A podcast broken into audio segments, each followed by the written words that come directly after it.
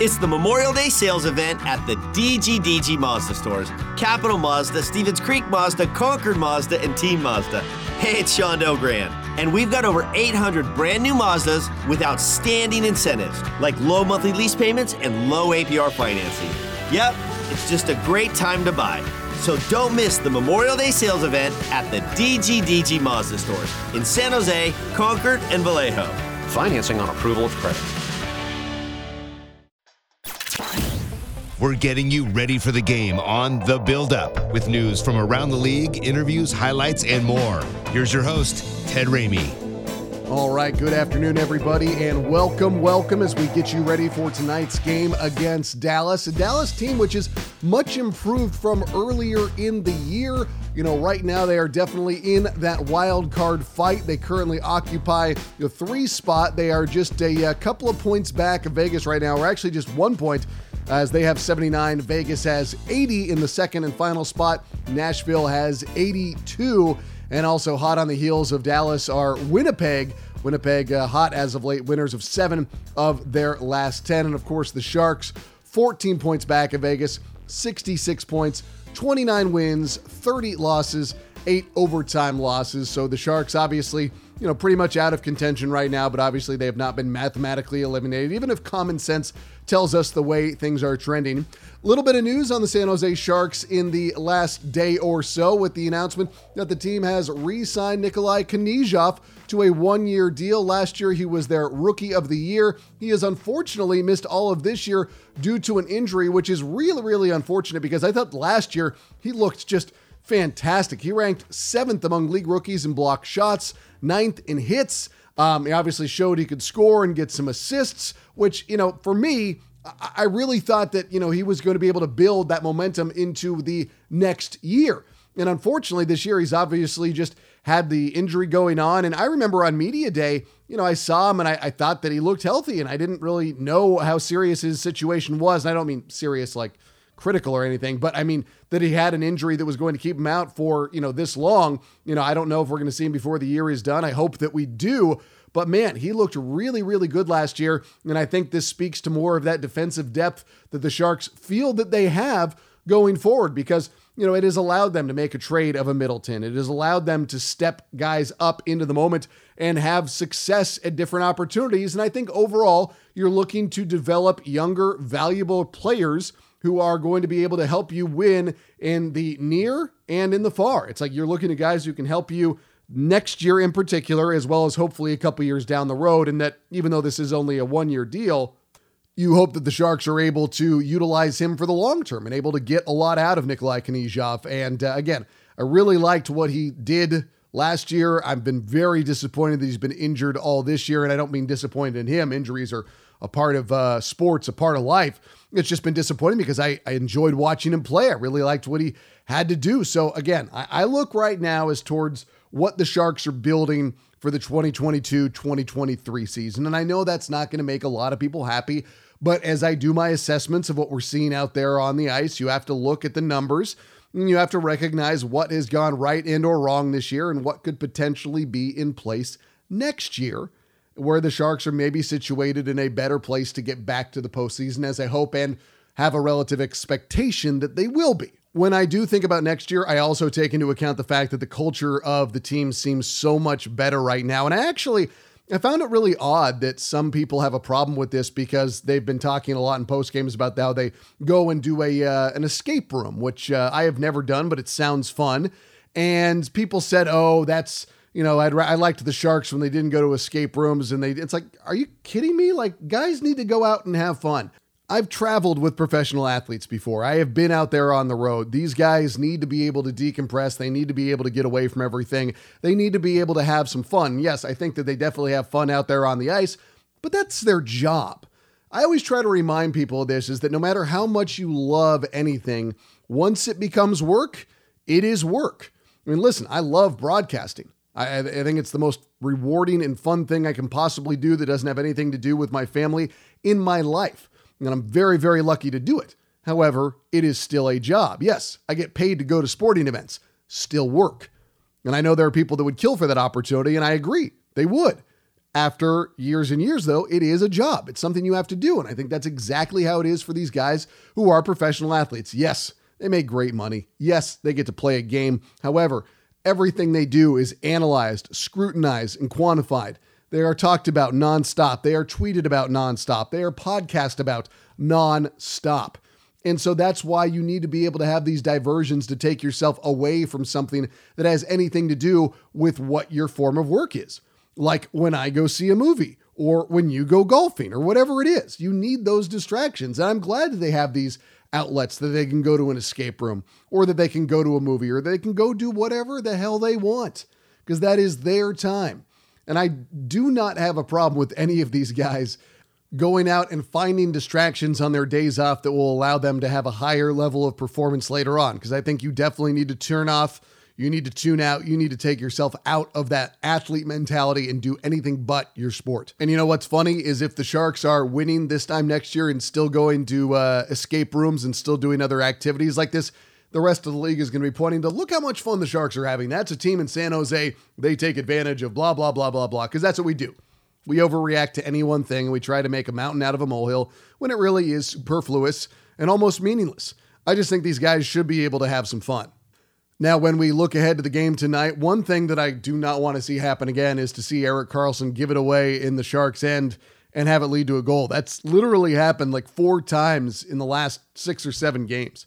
And it's it's crazy because Bob Boughner talked about it after the game on Thursday night saying, yeah, that's That's the guy you want with the puck. You want Erik Karlsson bringing it out. And it's just, it's staggering that he's making these mistakes. And I get it. Guys are going to make mistakes. And I guess for Erik Karlsson, it's just a bit of a oddity that it's stacking up one after another like this. But I would imagine that he wants to remove that from his game as well. And the Sharks, if they want to have a win tonight against Dallas, they need to do a much better job of managing the puck and making sure that they do not have those types of mistakes. Because the Sharks, I mean, let's be honest. They're not good enough to have those types of mistakes. They are not, um, you know, a, a high-powered team. And we've talked about this several times over the course of this year, is that for the Sharks to win games, they need to be nearly perfect. And if you need to be nearly perfect and or perfect, then, well, you can't make mistakes, obviously, but you can't make those types of mistakes where you put your goalie in a bad situation when you, you give the team a grade-A opportunity off your own mistake.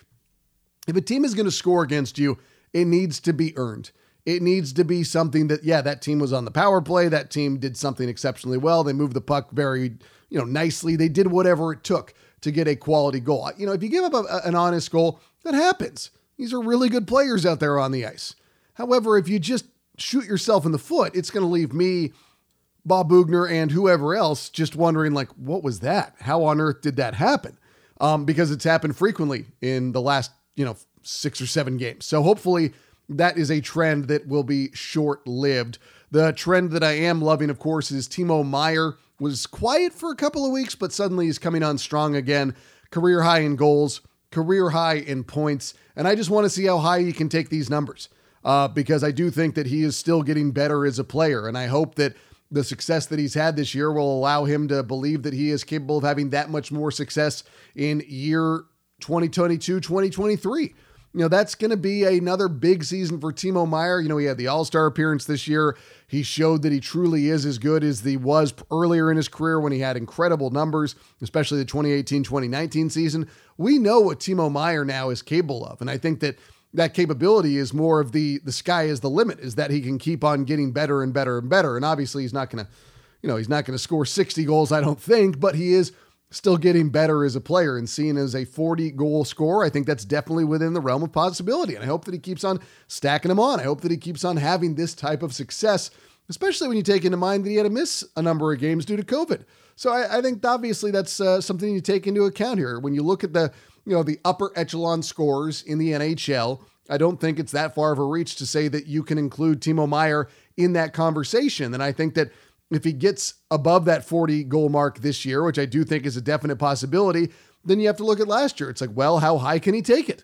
You know, how much, how many more goals is he capable of in a single season? And also in points as well, because he's been the offensive M V P. On the other side, it's been James Reimer as the defensive M V P. And those two guys have gone a long, long way this year in helping the Sharks have big time success. The only concern I think there would be beyond injury is that Timo could think that he'd arrived, but I don't think that's his personality. I think that he recognized what he did to get ready and put himself in such a great position for this season, and he's going to do everything he can to replicate those conditions. And when we get to the offseason, I hope that he has a nice long rest and then gets back to that grind that allowed him to play so well this year. Same story for a guy like Erik Karlsson. Erik Karlsson came in in great shape, was having a very, very high caliber season. It was unfortunate that he was hit by COVID as well as an injury, but he was one of the top ten defensemen in the league. No doubt about it. And that's exactly what you expect him to be. And I think that, you know, next year, he's probably going to be looking at repeating the exact same things that allowed him to come in and have such sustained success over the course of the year, even if he's been derailed at moments by injury, by COVID, by whatever it's been. But we've seen him be an important factor of what the Sharks have do have done this year in terms of getting better. It seems like he's been much more comfortable in his role. It seems like he's been more aggressive, which is something you want to see as well. Because again, we start talking about next year as much as we talk about the remainder of this year. And again, I, you know, I, I do look at these guys like Dahlin, and I hope that he is back. And I look at Kevin Labanc, and I hope that he is back. When we're recording this, we have not gotten the updates um, on their status for tonight's game. But even if Labanc hasn't been here all year, I want to see what he can do when he gets back out there on the ice after a couple of games. I want to see how quickly he can fit right back in with the Shark system, defensive responsibilities, contributing to the offense, because I think Labanc, we've all seen, has had a great amount of potential. We just haven't seen him come through with it. And hopefully, you know, whatever needs to be said to him in the same vein that was said to Timo Meier, hopefully the message is sent and hopefully he gets it, because you know how much potential there is. You know what he potentially means to the Sharks. And so you have to get that message through. You have to get him on the same page as everybody else. And it's it's obviously easier said than done. I'm not going to I'm not going to make that claim and, you know, say that I have all the answers, but you know, you need to have these guys recognize their ability, that they're not meeting it, that they can do things to create better opportunity for their in-game play. Because that's that's what was said to Erik Karlsson, I have to imagine. That's what said to, you know, a, a, a Timo Meier. These guys got the message that they needed to be doing more after relative relative disappointments in the twenty twenty-one abbreviated campaign. You know, it's still fifty-six games. Yeah, it may not have been eighty-two, but, you know, twenty-six games were not going to make that much of a difference in the numbers that a Timo Meier had put up up to that point of the season. I do like that we're getting to see more of a Reedy, of a Shemelevsky, of whoever is out there on the ice right now for the Sharks. I want to see their play. I want to see what they can do. I want to see what contributions they can have here to really prove themselves for next year. Because I think that when you have that level of competition, when you have those guys fighting for jobs, it does create an atmosphere where guys are going to be playing their best hockey. And not, that's not to say that any of the established veterans are quote unquote complacent. But I think that you up the intensity across the board and everybody kind of gets that message and everybody starts performing at that much higher of a level, and it lends itself to some really, really high caliber play. I think that's all part of the fun and all part of the maximization of what you can have of what is left of this season. Yeah, it's game sixty-eight tonight. It's not been as good as you'd hoped it would have been. Are there mitigating factors? Of course. However, you have to start figuring out how you're going to turn it around next year. And listen, that answer could easily be that some of these guys that we see out there on the ice are not part of the future, are not part of that turnaround. And I think that's why it's important to get a good look at everyone that's out there. I'm not, you know, out here to blame anyone, because a lot of these guys have been thrust into the lineup of the Sharks sooner than I think people expected them to be. And some of them have really stepped up to the occasion and others haven't. And that's okay. Some of these guys do need more development. Some of these guys are there because they need to be plugged in. Some of these guys are part of the long-term plan. Some of them aren't. But I do think it is important that you gather as much information as possible right now to try and figure out how you can best situate yourself going forward. One of the bright spots this year has easily been Ryan Merkley. I don't think any of us thought he was going to end up looking this advanced in his game. And obviously he has a long way to go, but I always flash back to what it looked like at the preseason this year, especially the prospects game, and people were not really that excited about it. And it was like, well, this is a twenty eighteen first round pick for the San Jose Sharks that doesn't look like he's ready to take the next step in his career. He gets his opportunity and he's run with it. And Bob Boughner said as much, and he's talked about him taking time away from some other established players, but that's how it goes in professional sports sometimes. Some guys, they get their moment, they get their pitch, they hit it, and they run with it. And I think it's important to allow guys to have that opportunity, see who can run with it, See who can make the most of that opportunity, because you you like to think that if these guys do take advantage of opportunity here and now, that they will continue to take advantage of the same type of opportunities that are afforded to them going forward. It's not a, a like for like in terms of every comparison, but you know, Ryan Merkley gets, you know, his time up on the ice with the COVID absence, and then he gets more call up later on, and then he gets, you know, time on the power play unit. And, you know, you just, you see the development, you see him responding to these challenges and opportunities. That's exactly what you want to see from a prospect over time.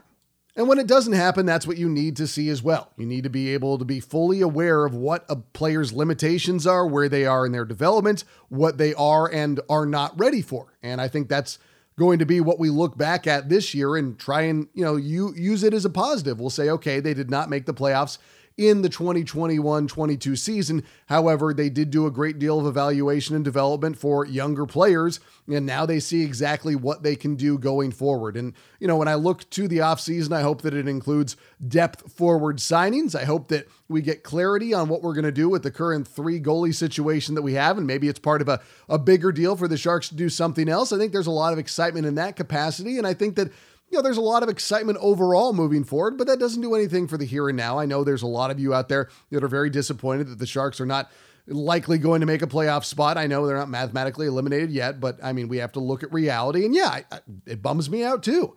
I always want to watch more Sharks games. I always want to watch more hockey from the Sharks. I always want to see them in the playoffs. You know, I, I've been a part of some of those deep runs as, as, you know, working for the Sharks and as a fan, and it's really, really fun. I mean, look no further than the twenty nineteen postseason when they got to the Western Conference Finals. Yeah, it was heartbreaking when all was said and done, but boy, along the way, it was an incredible amount of fun. I would love to get back there. You talk about any of the deep runs that the Sharks have had. Yeah, it hurt like hell in twenty fourteen when they went up three nothing on the Kings and then lost, but how much better was it, you know, two years later when they were back in the postseason and made it to the Stanley Cup Final? It's, it's a cyclical, you know, it's not always going to be great. It's not always going to be terrible. You know, you like to think that the Sharks and the people in charge ha- have enough of your faith to be able to build this back. I know there are some people out there who do not like that some of the moves that have been made. They wanted a complete teardown. Like, I get it, but I disagree. I-, I like the idea of using the established pieces you have and trying to make yourself better in the here and now. I think that's the right way to do it. I mean, how many times have the A's torn it all down to only advance from the divisional series once in two thousand six, sixteen years ago? They've been in the playoffs essentially every other year for the past twenty years. However, they haven't made it, you know, far. They don't have a Stanley Cup final appearance or the World Series equivalent that would be the, the case for them. You know, it's just, it's obvious that we're frustrated right now because we want the Sharks to be in a playoff position, but you know, it, it literally does not last forever. You have to be able to turn things over. You have to be able to situate yourself for the future. And that means that there might be a couple of down years, and I get it.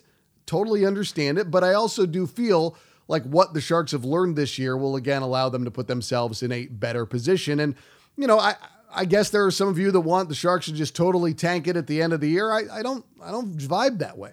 I don't specifically believe that there is momentum that can be carried from one year to the next.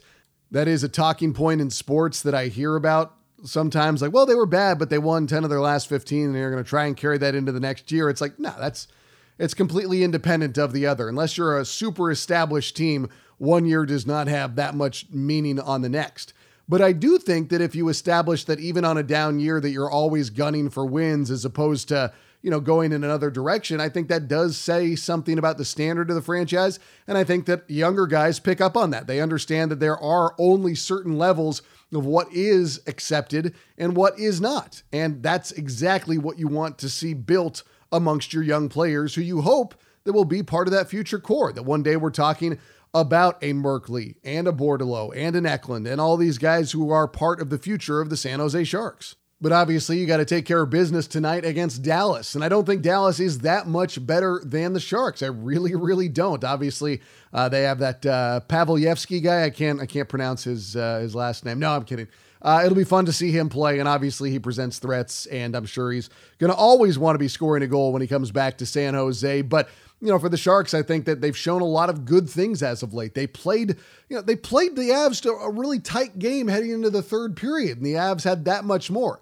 I don't think Dallas is a team that has that much more going up against the Sharks tonight, and I expect expect it to play out that way. I expect probably to see another one one, two two game heading into the third where it's anybody's to grab. The difference is I think that against Dallas, the Sharks have a much better chance of hanging around A and B, getting a win when all is said and done. But it's a Saturday night at the Tank. It's always a good place to be. And let's see what uh, the established vets and the young guys have to offer as the Sharks take on the Stars tonight at the Tank. Be sure to join us at seven o'clock on the Sharks Audio Network for our pre-game coverage for the San Jose Sharks. I'm Ted Ramey signing off. This podcast can be found for download under Sharks Hockey Digest on iTunes, Google, and Spotify, and on demand anytime on the Sharks Plus S A P Center app, presented by Western Digital. All music by Yogi Yen.